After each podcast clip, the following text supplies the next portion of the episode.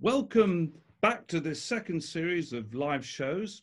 Uh, here at Palestine Deep Dive, we examine the big issues in the Middle East and with a special focus on Palestine. But we also like to take a look at the wider global situation.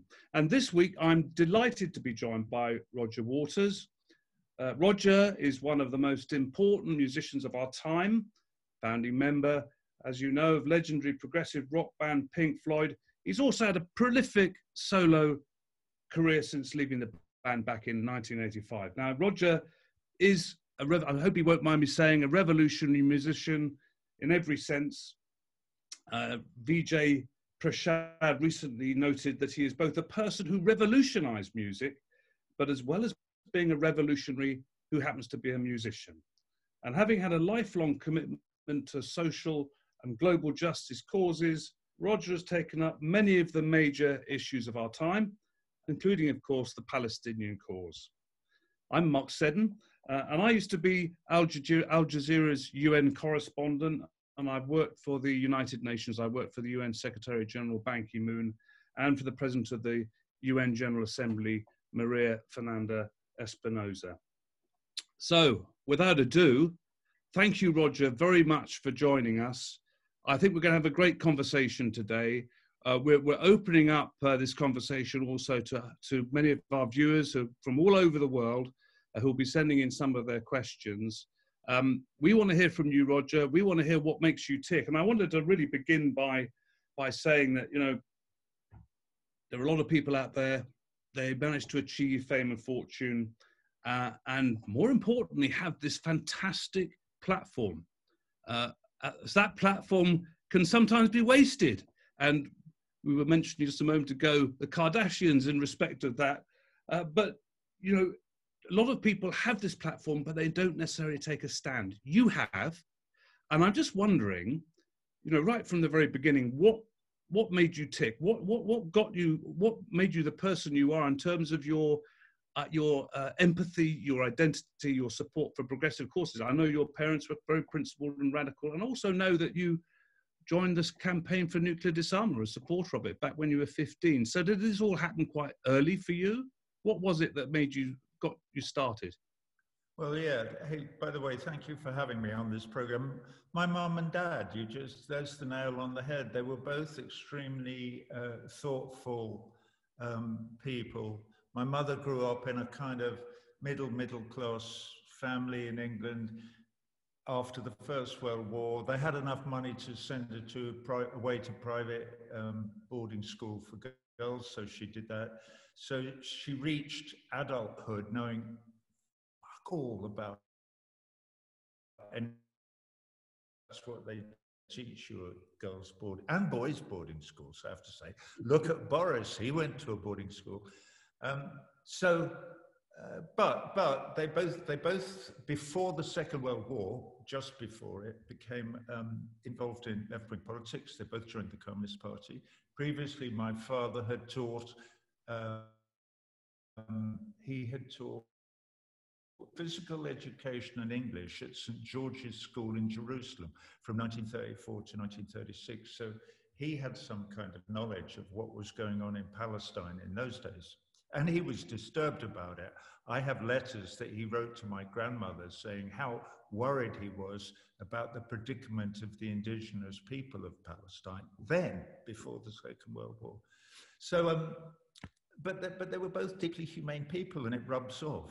The, uh, this, I'll tell the story very quickly um, because I tell it so often because it's so fundamental. My mother, when I was 13 years old, one day said to me, Look, Roger, as you go through life, you're going to come up against difficult questions that you're going to have to wrestle with.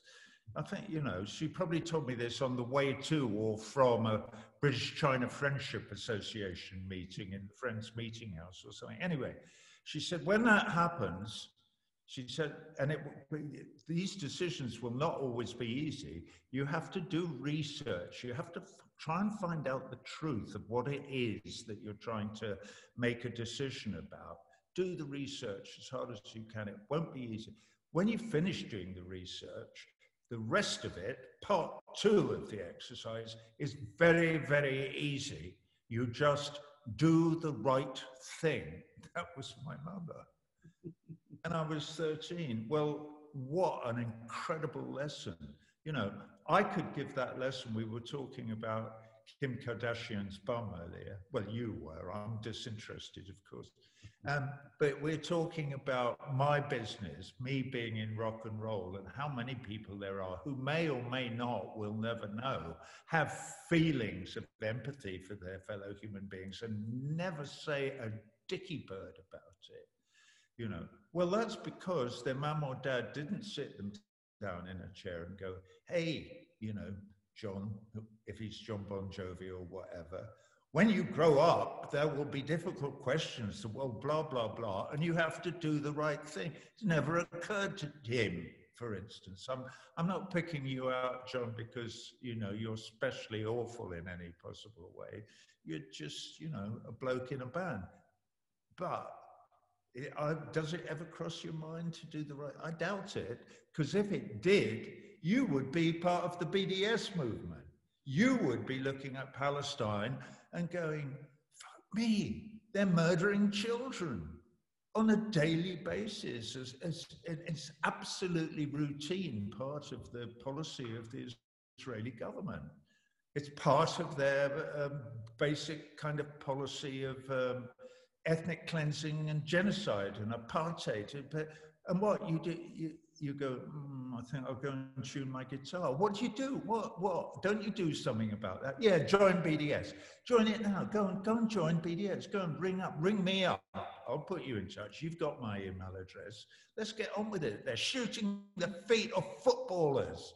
You know, this was something I said once during a conversation in Vancouver, actually, in 2017 it was. Well, look, Specific- Roger, I mean, we've got we've got a Mohammed uh, uh, Kanala, I think that's or Mohammed Kahla, who's who's just got in touch. He says there are tens of thousands of Arab individuals like myself. They follow us, they follow you, we follow you, and share with what you believe in. That's equal rights for all humans and freedom of living in the world we believe in. For those fans, we, the Arab ones, seeing the difficult conditions in which we now live in, with corrupted leaders and bad governments making deals with enemies, what could be your message to us? Keep, keep resisting. Keep your mind open. I, I hope that you had a mum or dad who gave you the advice that my mum gave me when I was young. Because if you keep your mind open and don't allow yourself to be corrupted by the kind of Brave New World slash 1984 propaganda that Orwell and Huxley warned us about all those years ago, you, you will be able to divine quite quickly that something is wrong in the state of Denmark. I mean, mm. in the state of wherever it is that you live. And what is wrong is that somehow the human race as a whole has bought settler colonial capitalist idea that the strong should rule the earth and the winner takes all. And it's perfectly okay for some people to be very, very wealthy, Jeff Bezos and Mark Zuckerberg, and, you know, Schwarzman and all the other assholes. And, and the rest of you um, should not, should scrabble around, you know, trying to get enough to eat for your children. Never mind them getting an education or or having the freedom to read the books they want to, or to enlighten themselves, or be interested in art, or or any or anything else. They're so busy scrabbling to get that last ten dollars that they need, so they won't end up homeless on the street. Whether you're in Beirut, you know, or or or, or whether you're anywhere in the Middle East, but also anywhere in the Southern Hemisphere. That is how the world is arranged. and we must come in. I mean, when when when you were growing up, um, and your parents, of course, your parents would have grown up, you know, before the war. They would have, you know, they they they probably saw the end of the First World War, the carve up of the Middle East. Uh, they would have one of their great heroes made Picot. Picot, exactly. I was just going to mention, you took the words out of my mind, Sykes-Picot, which for some of our viewers will know, others won't. This, the, the French British carve up of uh, essentially the Ottoman Empire in the Middle East. Yeah. After after all of that, after the Second World War, uh, and there's this this promise never seriously to go through this again. We, you know, there was the United Nations, there was the Charter, the UN Charter, there was the Universal Declaration of of uh, Human Rights and what have you. You often talk about that. I do. Is that is that is that what we're kind of missing when you're talking about? You know, there's people, you know, sort of needing some kind of base in which to build things from. This, these basic building blocks just aren't being taught or not being understood. No, they're not. I mean, I'd say this, Mohammed, what happened, mate, is that at the end of the First World War, they thought, bugger me, that was a disaster. All those people killed, and what, what have we gained? Well, what we've gained is that we can form the League of Nations, which was a cabal of all the countries who, who had won the war got together and said, now we can rule the world, you know, properly. And then, and they realized then in 1945 that they had absolutely failed to do that, which they always will, because this was a cabal of the colonists. This was the imperial powers getting together and saying, together we can rule the world. Second World War happened, and after the Second World War, they had a much better idea, which was saying the people of these United Nations, because it's not the UN is not about the United Nations, it's the peoples of these United Nations. Together, we must write a charter based and base international law exactly upon this charter. And then, and in 1948, they also in Paris wrote the Universal Declaration of Human Rights, 30 articles. As I've said till I'm blue in the face, right? John Bon Jovi. I'll keep picking on John because I know him and he's not a bad lad, but he's ignorant as shit, you know, as almost everyone in the world is. Um, if we followed those 30 articles, we wouldn't be having this conversation. You could be playing golf, I could be doing whatever I do, you know, it would all be lovely. And Mohammed would probably have a job or he'd be at university or he'd be doing, if we only followed the basic 30 articles of the UN But we can't. Why can't we? Because our leaders, the powers that be, do not subscribe to it. They pay lip service to it. They pretend that they care about human rights, but they don't give a They couldn't care less about human rights. All they care about is power and wealth, probably in the other order wealth and power. Maybe power first because power provides them with wealth. Power is only to get wealth for themselves. That's what it's for. That's the way their brains work. I live in the United States. The entire society, 300 million people, is based upon the premise that what you have to do is get power so you can get wealthy and then keep all the power and keep all the wealth and make certain you never share it with anybody and you have to harden yourself. When you walk past that vet lying in the street, home you have to walk by without even glancing down. You must never obey the impulse to squat down beside him or her and talk to them. How are you doing, mate? John Prine's song, Hello in there. You must absolutely resist that as hard as you can. You know, in, in order to remain blinkered and get on with your task, which is to make yourself more powerful and richer. So that's what we're faced with, Mohammed, and we're faced with it here just as much as you are. I don't know where you're living. Well, Roger, if, if I may, I mean, but there also there are lots of uh, opportunities for people like uh, you and others to, to shift people's opinions, to move people in a different direction. Uh, and, and we've got another question. This one is from uh, uh, Constantine. He says, uh, Dear Roger, thank you so much for your time. What do you think are appropriate ways to encourage your fellow musicians to speak out against uh, Israeli occupation and other political issues around the world? I mean, you have certainly over uh, various artists appearing in Israel. You've you've intervened often and persuaded them to think again. So you know we can all do things? You know, I have had a small effect, but on precious, I've almost given up writing letters to fellow artists because, you know, I've got writer's cramp. I've written so many letters to so many people appealing to the humanity in them, appealing to their capacity to feel empathy for the dead child or for the parents of the dead child. Look, I, I spoke to you about this earlier.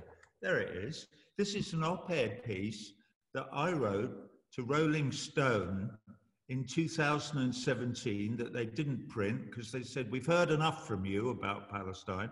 And there she is, bless her, Al Hams. Yeah, Iman Al Hams. She was 13 years old when she was shot dead by an Israeli sniper, safe in his armor in his guard post. And um, the, uh, the commanding officer of the man who shot this child dead um, was eventually brought up before a tribunal and he was admonished. Um, I'm, I'm, trying to remember exactly what it was. It will be in this, I will have written it in here, but he was admonished for um, not, uh, not following army protocol in exactly the right way. He stood over this child and riddled her body with bullets as she lay on the ground with an automatic weapon. And, and his punishment for that was to be told that he hadn't followed procedure in the correct way. And he was given a little tiny slap on the wrist and told to get back to work in the occupied territories. So it's really bloody well done you know. Well, you know, Roger, you you you you bring up another point there, which is if, is the kind of the mainstream media, if you like. It's a pretty loose term, and maybe Rolling Stone might normally be described as mainstream media. But do you think it's much more difficult uh, to try and get you know, because if, if we were having this discussion, let's say on the BBC or uh, CNN or whatever, by now somebody would have said, well, stop Roger from talking about these interviews. He's making claims that can't be, and all of this sort of stuff. They'd be trying to calm it all down and trying to get you to move on to something else. And it's the same way with much of the mainstream media, um, who are very, very scared. I mean, just two weeks ago, a letter was put together by prominent British Palestinians, some 20 odd from different walks of life. And they wanted this letter to be published in the Guardian newspaper in this country and various other public, saying they were concerned that the Palestinian cause was being being forced out of the national media discussion. And oddly enough, none of the media would publish it. So what, what, are we to do? What are we to do about you know getting that what you just that article there, which you that op-ed, which many years ago you tried to get into Rolling Stone, probably even more difficult to get in now. Well, to give Rolling Stone their due, I, I, did do one of these with them a few months ago. And um, during that interview, I said to the journalist, um, let's talk about the elephant in the room, okay? Because there is an elephant in the room. And what is the elephant in the room? The elephant in the room is American exceptionalism. And I then went on to say that the problem that you in Rolling Stone and me, because I live in the United States of America, face is American exceptionalism. Americans believe the myth of American exceptionalism. They believe that America is concerned about human rights and freedom and liberty and freedom of the press and blah, blah, blah. America doesn't give a shit about any of those things. You don't, don't look at what people say, look at what they do. Look at what America does. America is destroying the planet almost single handedly because it's so rich and powerful and it has so much weaponry and it makes so much money out, blah, blah, blah, blah, blah, blah. So, Rolling Stone, bless them, they did not edit that out. That went out on the air, but it went out on the air on a Rolling Stone web, you know, webinar to how many people? Have no idea, a few thousand people. But if I if I tried to say something like that on the well, the BBC won't talk to me. I wrote a letter to the Times about the disgusting charade in the High Court uh, where Keir Starmer's New Labour, yet another New Labour. I thought we'd had enough of New Labour with Tony Blair, but apparently we haven't. So we've got Keir Starmer now with another New Labour rolling over in the High Court and accepting all the accusations of anti Semitism um, that, that were leveled against Jeremy Corbyn and many others completely unfairly. They didn't even fight back. And, and my sources tell me that they would have won that fight in the High Court if they'd fought against it. But yeah. it was well, they, they, they settled out of court. Um, and uh, they had been advised, you're right, Roger, that they were most likely uh, to, to win. And this was an astonishing thing because by, by doing that, it does kind of accept their claim that the Labour leader uh, was anti Semitic, which is an outrageous thing. But it brings me on to this question that's just come from David Parsons. And David is, uh, is in Scotland and he's on this subject. He said, Many people tie you with this anti Semitic label by picking and choosing parts of your work to fit their own agenda. Those who don't know your work enough or directed to songs like In the Flesh or see imagery of stars of David falling from a plane like bombs, they don't see or hear of the shell logos or crosses falling too. They don't see that you're making the point that all religions and greed are used to divide and conquer us. So as soon as people label you anti Semitic, a lot of people aren't willing to listen any further. So please explain to people out loud about what your your musical work is really all about and explain the bigger picture to them. Peace and love from David Parsons in Scotland. Well, thank you very much, David. I'm, I'm not sure where you're from, so I won't attempt the accent. Um, I'll leave that to the school teacher. You! Yes! You behind the bake sheds!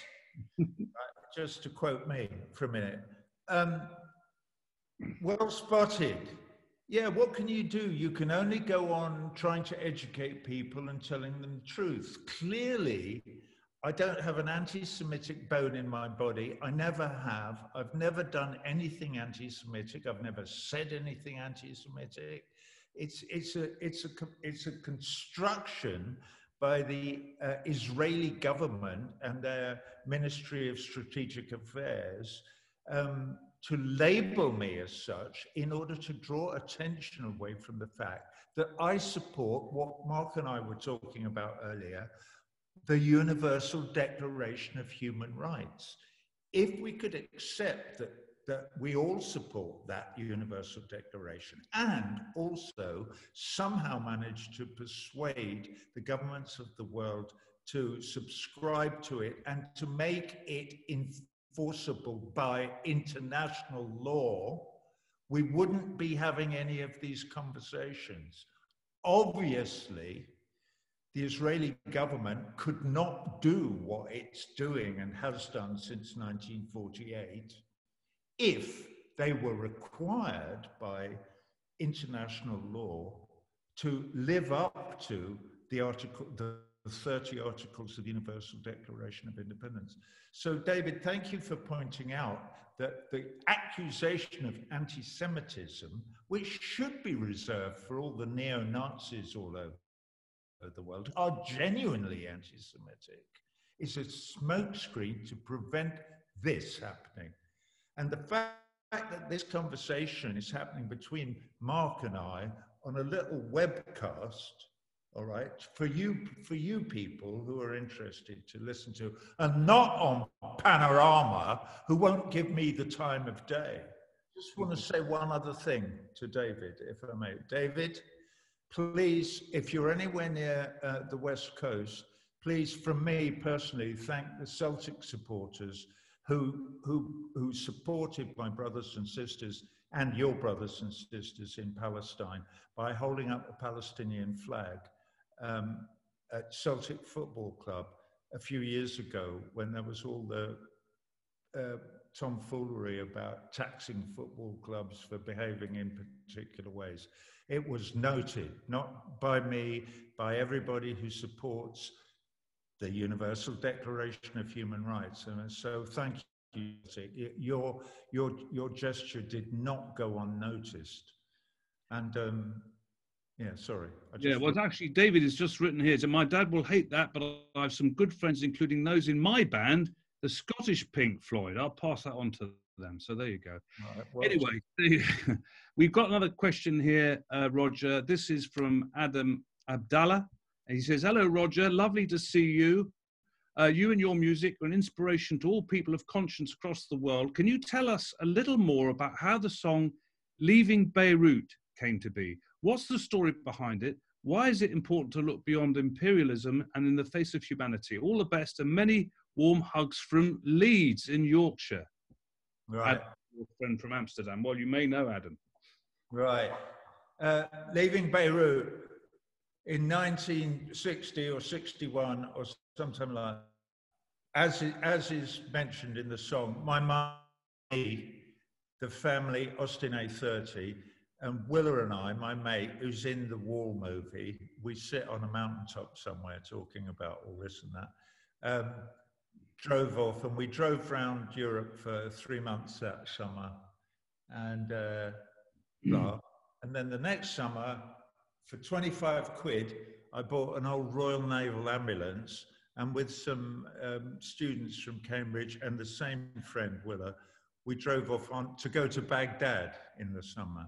And we got as far as Istanbul, Beirut, and we were trying to go over the mountains uh, to go into Syria and on our way to Baghdad. So we were on the road to Damascus, um, aptly, I thought, thinking back to the Gospels, uh, when, when it blew up, as old um, 1948 Morris commercial ambulances do. And Will and I had to take it back and get it into the duty free zone in Beirut. But I mean, what an incredible gift from whoever it is who gives you gifts that young men could travel in the Middle East when I was in 1961. It was safe. Mm. it wasn't completely, but it was pretty safe. Anyway, so, and I had to hitchhike home. I hitchhiked home um, from Beirut in 1961. So that, that song is based upon the fact that I was put up the first night after I left Beirut by uh, an Arab family uh, in the suburbs of Beirut. And that's what the song is about because um, as, as that very young man, I was 18 or 19 years old, was deeply affected by the extraordinary generosity of this Muslim family. Um, and how if, if I in growing up in the 60s i mean these were very different uh, much more it, it, would have, would seem hopeful times. I mean youth was really driving a revolution. I mean and in actually many ways quite revolutionary situations. In paris in 1968 that the czechoslovakia dubček i mean throughout the 60s all the countries in africa uh, achieving their independence after independence struggles, a much more hopeful time, a time of peace and love, a time of um, yeah. So, what? How how how can how is it possible to get back to some of that, if you like, to rekindle that spirit of optimism and a feeling that everybody could make a change? Well, well I, guess, I guess my I guess what I'm coming to think now, and what, what I'm wrestling with is that what we maybe didn't understand then was that the governments that we speak about are largely powerless. Certainly in the United States, they are. The powers that be are the, the oligarchy corporate America, and they're, they're, it, the wealth that creates the power is what controls and runs the country. So even though there were, there were social revolutions in some African countries, uh, for instance, we went into those countries and we assassinated Lumumba and, you know, the guy in Kenya and well, I, I'm very bad at remembering names, so you'll have to forgive me. And it's only sort of now, really, that it's really coming home with full force. And this is 50 years later or 60 years later that um, the great capitalist blob led by the United States of America will not allow colonized people to have their land and their freedom back because however much on the surface it looks as if um, things have changed and that Rhodesia no longer needs to be named after Rhodes and so on and so forth, that it can have its own name, an African name, and that, you know, like South Africa, they can. The fact is that the people with the power, i.e., the settler colonialist base of all of this, has never for a second thought that they, no, you've got, look at all those raw materials you've got. You're never going to be allowed to rule the Congo or Ghana or Nigeria or any of that. We're never going to give you your independence. Our corporations will always have absolute control, and we will probably find one or two corruptible politicians who are the right color to be in charge of those countries. So we will subvert them. And if anybody comes out who wants to genuinely represent the people, like Lumumba, who wants to genuinely represent the people of the country, and for the spoils that are available with the minerals that are under the surface, wants to share them out in welfare and social services and education and health and all of those things that people want, we are not going to allow that person to survive. We will kill them or remove them by other means, fair or foul. And they're doing it right now in Latin America. For instance, the ousting of um, Morales in Bolivia is a perfect example. They're trying to do it in Venezuela. They've been doing it in Nicaragua for the last 50 years, constantly and consistently. And the people constantly come back and go, no, leave us the fuck alone. We would like to be able to run this country on socialist principles for the benefit of all the people. And they say, no, you can't do that. That's against our rules. You will do it the way we suggest, or we'll kill you. Roger, you, you had this, of course, this famous album, The Wall. You were there when the wall came down in, in uh, Berlin. Um, oh, well. Of course, that just before that, the world, as we know, was divided really between two uh, power blocks the uh, Eastern Bloc, the Soviet Bloc, Warsaw Pact, NATO, and, and, and America. But in between was the non-proliferation, uh, the the the, uh, the non the non-aligned movement. So the developing world had their voice at the UN, for instance, and it was quite powerful. I mean, people forget how powerful it was and what a powerful voice it was for Palestine as well. That went with the end of uh, uh of the of the duopoly, if you like, and we got the you know the American century. Now, yeah, but- I, question I got for you is: you're in America now. This is supposedly the American century, but people can see from around the world that this great superpower isn't handling things such as climate change or a pandemic or whatever nearly as well as lots of other smaller Taiwan or Korea or Japan or whatever. But my question is, is and coming through this is this incredible polarization in America. Uh, what do you? How do you see things panning out there from where you are? Well, the, the non-aligned nations the alignment of the non-aligned age is gathering power again. Really, it really is. Um, so that's one good thing uh, on the horizon.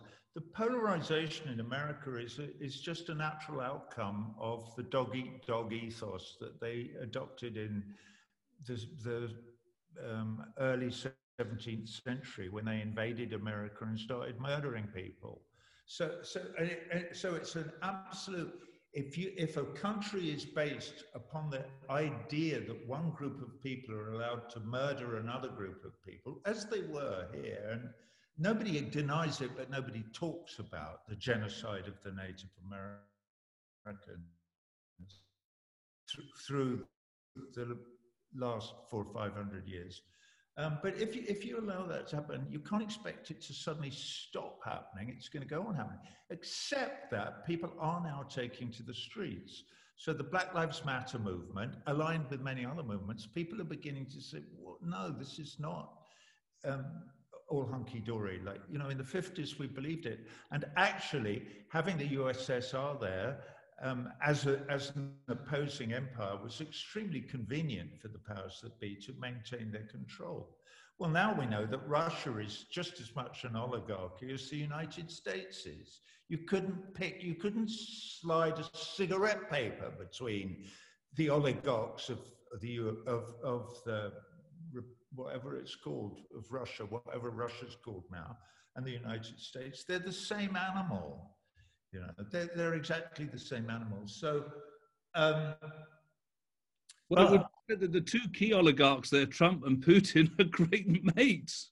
So yeah, I mean, they, they, they of course but, they are. They absolutely would be. Nevertheless, mm. uh, the mainstream media in America has been trying, from MSNBC to Fox News, they're all on the same. There is no. Um, there's no polarization in the media. They're all keen on Russiagate and Chinagate. Anything to divert attention from the fact that the United States is such a dreadful mess. Um, mm. is, is a kleptocracy and an oligarchy. Let me just say this.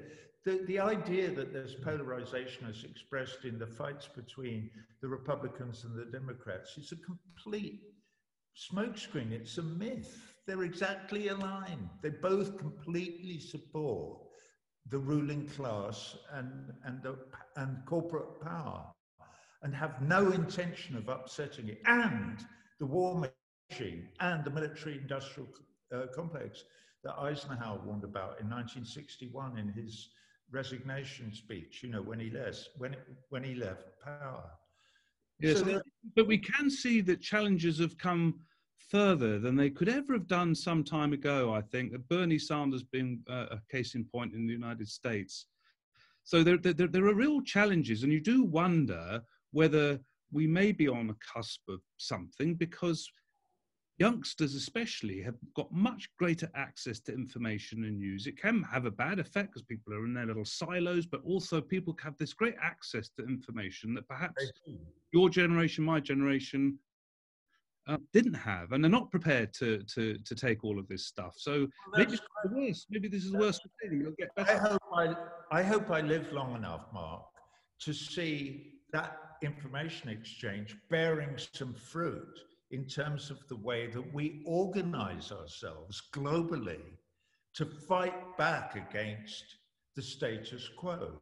Because if the status quo doesn't go, we all go. We're dead, finished, it's over. The planet will not, there will be no sustainable, no life on the planet, not just the human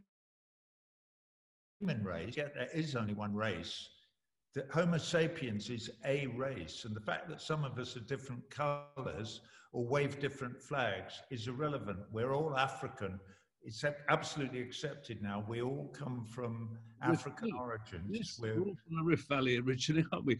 Hey, we've got a question. Well, no, it's more that it's more a point really from uh, David Balavi, and David says, uh, as a Jewish man, I'll tell you to criticize the government of Israel for its policies in no way falls within the definition of anti-Semitism. In fact, it's an it's anti-Semitic itself to suggest that a country cannot be criticized for its official policies and acts simply because it proclaims itself to be a Jewish state. The hypocrisy in that false notion, false notion could not be thicker. Roger, you're not anti Semitic. In fact, you're trying to save Israel from the profiteering warmongers. So there you go. Uh, that's from David. Um, Alex here, Alex Bustos. You. There you go. Uh, hi, Roger, says Alex. Thank you so much for all your inspirational work in support of Palestine and for people struggling all over the world. Why do you think that it's important uh, that so many people um, are afraid?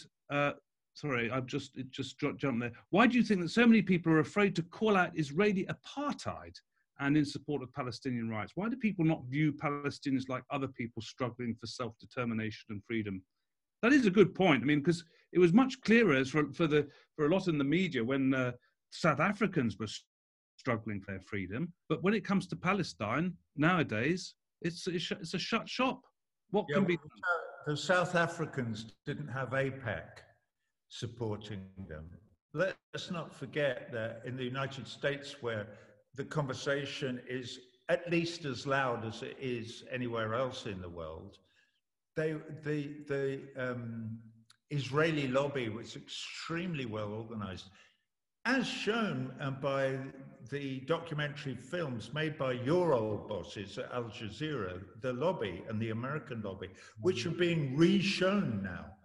Mm. I'm happy to say uh, on many many sites so people should watch those go go and look at the lobby and the and the american lobby um, so what am i saying yeah AIPAC is losing its grip that's what was so lovely to hear from david because there is a generation now of of um, Jewish people who who are actually going, Whoa, hold on a minute, this has nothing to do with our faith. This is not what we read in the Torah. We're supposed to be kind to people. We cannot be an apartheid state. It goes against everything, all the beliefs of Judaism are completely against um, what is going on in Israel.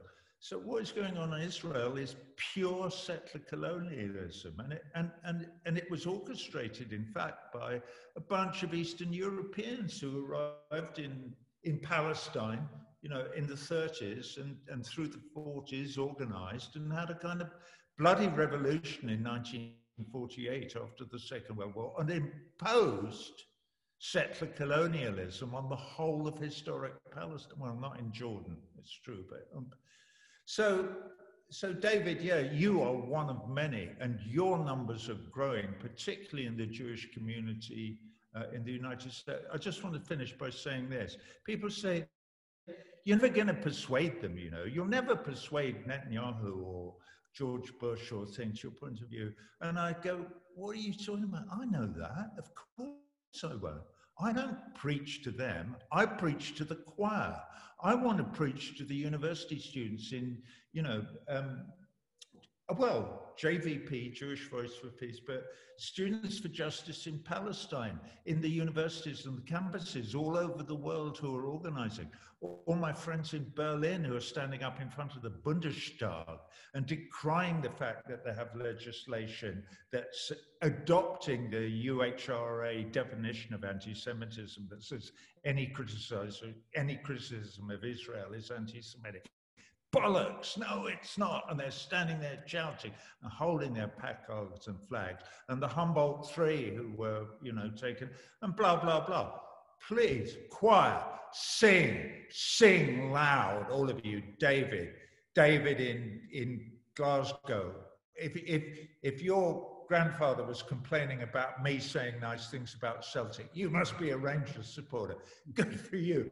Choir, sing. Um, that's who I'm preaching to. I'm preaching to my brothers and sisters in the choir, and they're singing louder and louder and louder than we ever have done before. And we are having a huge effect. And the, and the Ministry of Strategic Affairs in Tel Aviv is running scared, and so they should be, because what they're doing is inhumane illegal and disgusting, and we will not allow it.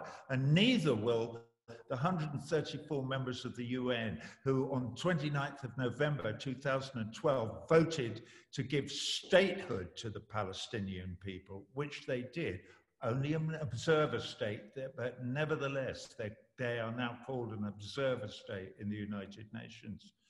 And we're seeing much more recognition of Palestine across the world, as you know, Roger. And absolutely, uh, the, the Palestine is still taking hugely important United Nations. But again, you know, stories like that, the, what you just mentioned, this kind of recognition movement and the fact that Palestine, these, these, these issues aren't really covered by the, the, the media in a big way. But look, I'm just going to move to another point. This is a, from a question from Robin Licker. And Robin says, uh, uh, thanks for everything you do, Roger, for the people of Palestine. As a punk rock musician and Palestine action activist myself, I feel inspired. And I was wondering what your thoughts are about direct action at home, like the ones Palestine Action have been taking, including the four days occupation of the roof uh, uh, and of UAV engines factory in Shenstone, UK, which is part of Elbit System, who are Israel's largest privately owned weapons manufacturer and supply them with 85% of their drone fleet, including the Hermes 450 and Hermes 900 used extensively in Gaza in 2014. And in fact, today, I think there's a big story about the amount of weapons that Britain sells to, um, to Israel. And some of this weaponry, people have been saying, being used to repress Palestinian territories. Pounds. You agree with that? Yeah. yeah, yeah, I read that story in answer, in answer to his question, what was his name? This guy? It's Robin. Robin Licker. Robin. Robin.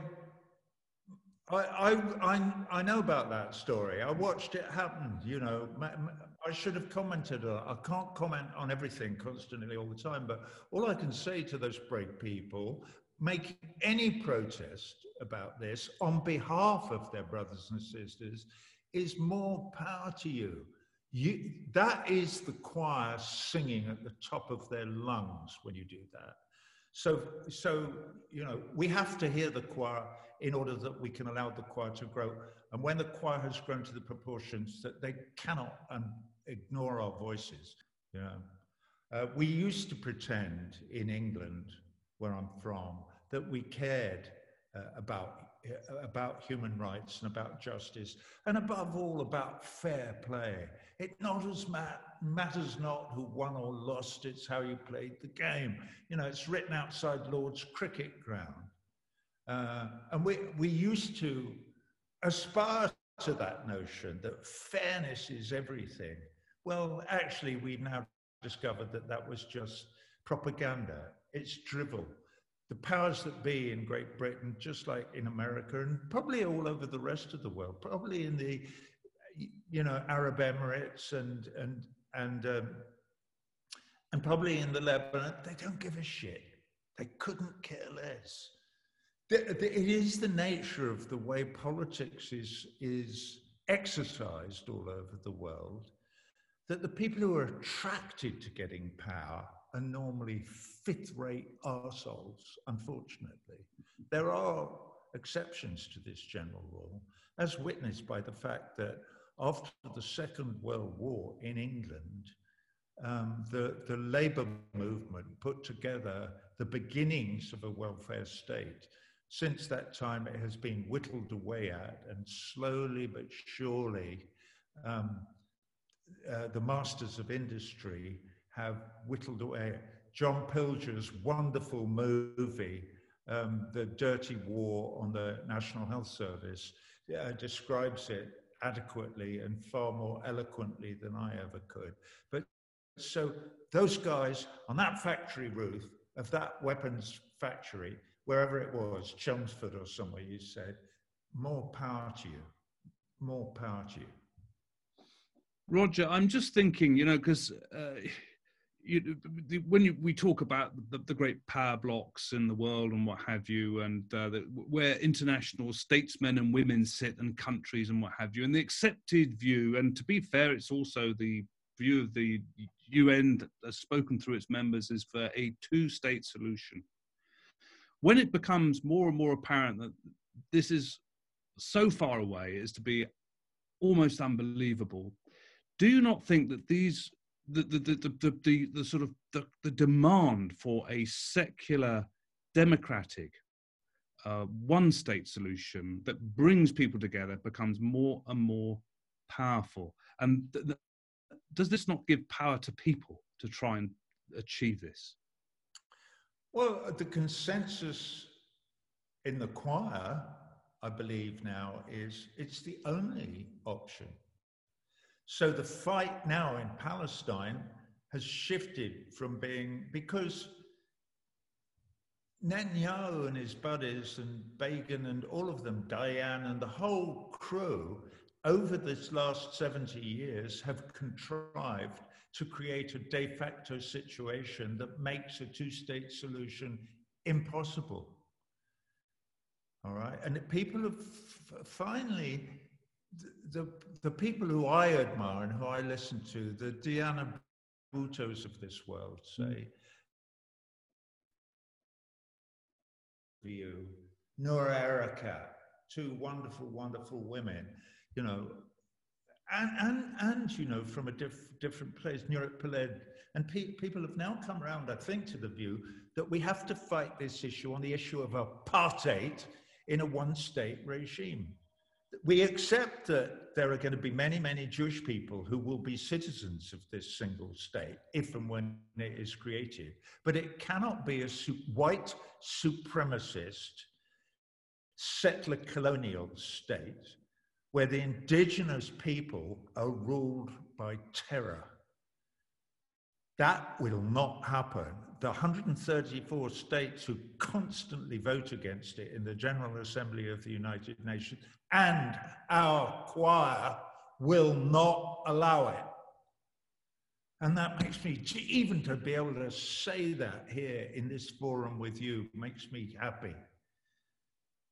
It's no, it's no comfort, you know, to the parents of whatever her name was, that paramedic who was killed in the Great March of Return protests two years ago now. Or, or it's no comfort to them. And, and it's almost no comfort to me either because I can't sort of read these stories without getting over emotional. Um, but nevertheless, it does, it does provide us with hope because there is a light at the end of the tunnel. It's just getting people to accept that there's a light there.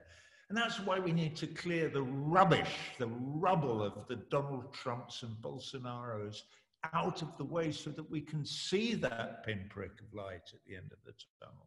Well, Roger, I mean, you know, I think I think people can see that, you know, in our lifetimes, enormous things have happened that we all thought at the time could never happen.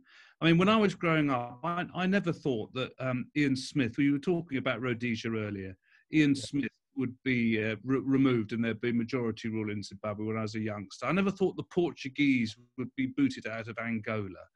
Um, I never thought that apartheid could end in South Africa. Really, I mean, we thought we thought there was going to be a long battle. Um, did we ever really think that the Berlin Wall would come down um, and the GDR would be no more and the secret police would have to go away for a while? Well, we didn't, and so there's all of this prospect for change is still there, and it's it's. I, and I think this is what a lot of people who've been getting in touch today. Their message all seems to be they they they're but they're very they're very de- they're delighted that you've provided this kind of um, hope and also kind of a, a, leadership really you know that, that's from a different quarter you know you're you're not a politician. You're a you're a rock musician but you're you're informed and and uh, and and you're motivating. That's a great thing. And and so there's a, I've just got a, a couple of last questions because we are unfortunately running really but I've got a question here from um, from Farah Kutine I hope that's how I pronounce your name correctly. Farah Kutine and she says uh, does uh, does Roger support the Palestinian refugees' right of return? Palestinian refugees are the largest refugee population on earth. I mean, I, that may well be right. I don't know. And the longest suffering. Well, there's certainly very long suffering, and they, because a lot of them have been uh, exiled. Yes. Yeah. Yes. Yes, you do. There you go. You do. It's absolutely fundamental. For instance, um, to the to the object of the boycott, divestment, and sanctions movement, which I've been part of since 2006. So 14 years I've been supporting Omar Barghouti and, and all the other members of the BNC Council. Yes, of course, the right of return is absolutely central and can never be and can never be removed from the table and the right of return that's why the key is such an important symbol the key to the front door now they know that that when when there is a resolution, they're not all going to be able to their the homes that they used to live in and kick out the Jewish people who are living in them. Disgusting as it is that their homes would that they were thrown out of their houses and their homes where they lived, and they were taken over by invaders, people who invaded their land. But nevertheless, they know that there's going to be some other solution. Yet the key is a fundamental symbol of the principle that those refugees are Palestinians and this is their land and they must be allowed to re- return. Not now. They have an absolute right under all the conventions that we accept as being universal, the Geneva Conventions and the Universal Declaration of Human Rights, every single refugee, wherever they may be, whether they're in Canada or the United States or in Jordan or the Lebanon or wherever, has an absolute right to return to their homeland and to, and to live there and to be, and to be part of the um, uh, population of that land and to vote, to have a voice. And their voice, given all the conversations about demographics and how many of them there are, and so on and so forth, will probably be in a democracy a louder voice than the voice of the Israeli government right now. And that will be a very good thing. And I, if, if I could live to the day when the whole of historic Palestine turns into a state where people are treated with dignity and respect, all people, Palestinian people and Jewish people, and let us not forget as well, um, Afri African immigrants or Jewish people from Africa have been trying to move to Israel and have been signally treated abominably by, even though they're Jewish, by the Israeli government on the grounds. And let's not black. forget the, the, Christians in uh, in Israel Palestine as well. Uh, I mean, there's another minority that's uh, that's suffered through the years, especially throughout the Middle East. Um, yeah, this is a very, very powerful. It's, it's so basic, all of this. Um, you just wish there could be more programs and more discussions like this. And we're getting a fantastic, uh, we're getting lots and lots of people coming in touch, getting in touch. Um, here we say Daniel Castello says, Roger, what connection can we establish between, well, this is an interesting one, between Vietnam, Palestine, and the situation of constant victimization of the peoples of Latin America? before de facto powers such as the IMF or the World Bank. So I guess Daniel is saying, you know, all these countries essentially are, you know, they, they, they're dependent on the largesse of the World Bank and the IMF and, and, and, and really don't have much of a say. What's his name? Daniel. Daniel Castello. Hey, Daniel. Well spotted, my friend. You know, we know, we know this to be true, uh, but but you know it to be true. The choir will all know it to be true sooner rather than later. We all see the game for what it is. The IMF is just one arm of the vicious unipolar system that keeps the poor people of the southern hemisphere in chains. And, and, and that includes, as you rightly point out, South America, but it includes the rest of the Southern Hemisphere as well. And in a far lesser way, it includes all of us too. It includes everybody in the Northern Hemisphere. It's just that because our standard of living is so much higher and we're not live on four day, whatever the poverty level is now accepted as being, um, it doesn't feel like we're, we're, we're in, in chains, but we are. And for you to have noticed it, tell your friends. I tell everybody that I can all the time. You know, you do not believe this picture that is painted that this is okay, that neoliberal economics work. They don't. It's a con. The work that Friedman did in Chicago back in the 70s and 80s is a con. And it's, it's actually a blind to cover up what's really going on, which is the United States and others, and European governments, the Belgians, the Brits, the worst of all, okay, the Germans, the Dutch, all of us connived together to support a system that encouraged the rape and pillage of the rest of the world. And certainly the whole Southern Hemisphere. So we have all grown up learning to live with the idea that that's okay. Well, it's not okay. And you're quite right to point it out. So thank you for that. Roger, I'm going to take uh, a, a, last question. This is from Stephen Watters. And Stephen says, uh, to borrow the words of a, same, a famous song of yours, The Tide is Turning, you have said before there are good signs. More people, in fact, it's been saying today, more people becoming aware of the injustices of uh, Israel towards the Palestinian people. Do you still see that happening? Is it happening more? Can you give us some examples to give us some hope? Thanks, says Steve Watters. Um, I wish I could. Yeah, I wrote that song after Live Aid, so that's how old that, that song is. And you could have forgiven us in those days. And I hope you'll forgive me for feeling a sense of hope that maybe we were turning a corner. When Geldof stood in front of Margaret Thatcher and, and, and told her that we'd got mountains of butter and oceans of wine, which is in leaving Beirut, funnily enough, another song we talked about, and said to her, why, why do we destroy, why are we pouring milk down the drain?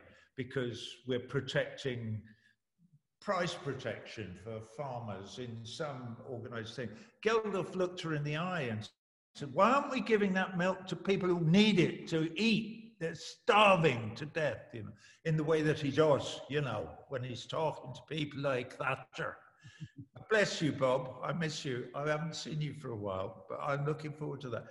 Um, so is the tide turning? I don't know. Hmm. The, the, the clock you know, ticks inexorably on.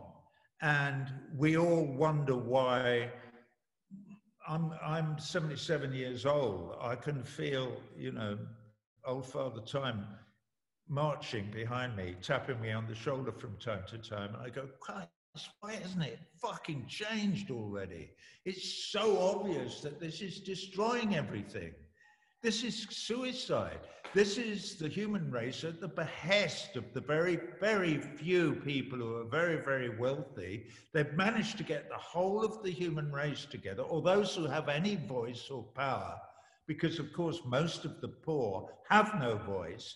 They've got the whole of the rest of us to sit there click, clicking the chamber round and pulling the trigger over and over and over again until we're going to finally find that one live round. And that will be the end of everything. You know, and it may be a nuclear war, or it may be the inevitable result of filling the oceans with plastic and ignoring climate change and, and pretending that we can, pretending that if we buy electric cars and build windmills and line Al Gore's pocket as well, everything's going to be all right. It's not. We have to listen to the scientists and also all, all the other people who speak truth. We have to listen to me. We have to listen to Chris Hedges. We have to listen to Noam Chomsky. We have to listen to Jeffrey Sachs. We, I could go on and on. I bet you I could name 50 people that we should be listening to, none of whom are are allowed to write an article in a mainstream newspaper or appear on Panorama because it's inconvenient. Mm-hmm. Yeah, well, there are lots of other media platforms out there which we're going to have to get on, and we're going to have to we're going to have to push and push and push. Um, yeah, we are, but this is so. This encourages me. The fact that all these people are, are, are ringing in or typing in or whatever and joining in with this this because this if it's anything this isn't me whining and shouting and being angry. This is a celebration of my belief that the choir is growing. There are way more of us than there were yesterday and certainly way more of us than there were five years ago and certainly more than there were 10 years ago. We are growing in number every day and we are many and they are few. And this is going to end this is going to end with our voice being heard, whether they like it or not. And if I can help to promote that, then that's what I will keep doing till the day I breathe my last breath. And I know you will too. Thank you, thank you very, very much, Roger. I'm just going to say uh, last word to Dave Clinch. Dave uh, is in North Devon. He says solidarity from North Devon. Uh, who, would have thought of solidarity in North Devon, socialism in North Devon, with your courageous support for Palestinians, Roger, from a frequent visitor to Israeli-occupied Palestine. Uh, from Bill Brown, Palestinians must wait for a solution until we have global mobilization, he asks. Um, then there's lots of uh, there's lots of interesting discussion about some of your lyrics, various songs which we simply can't go into, unfortunately.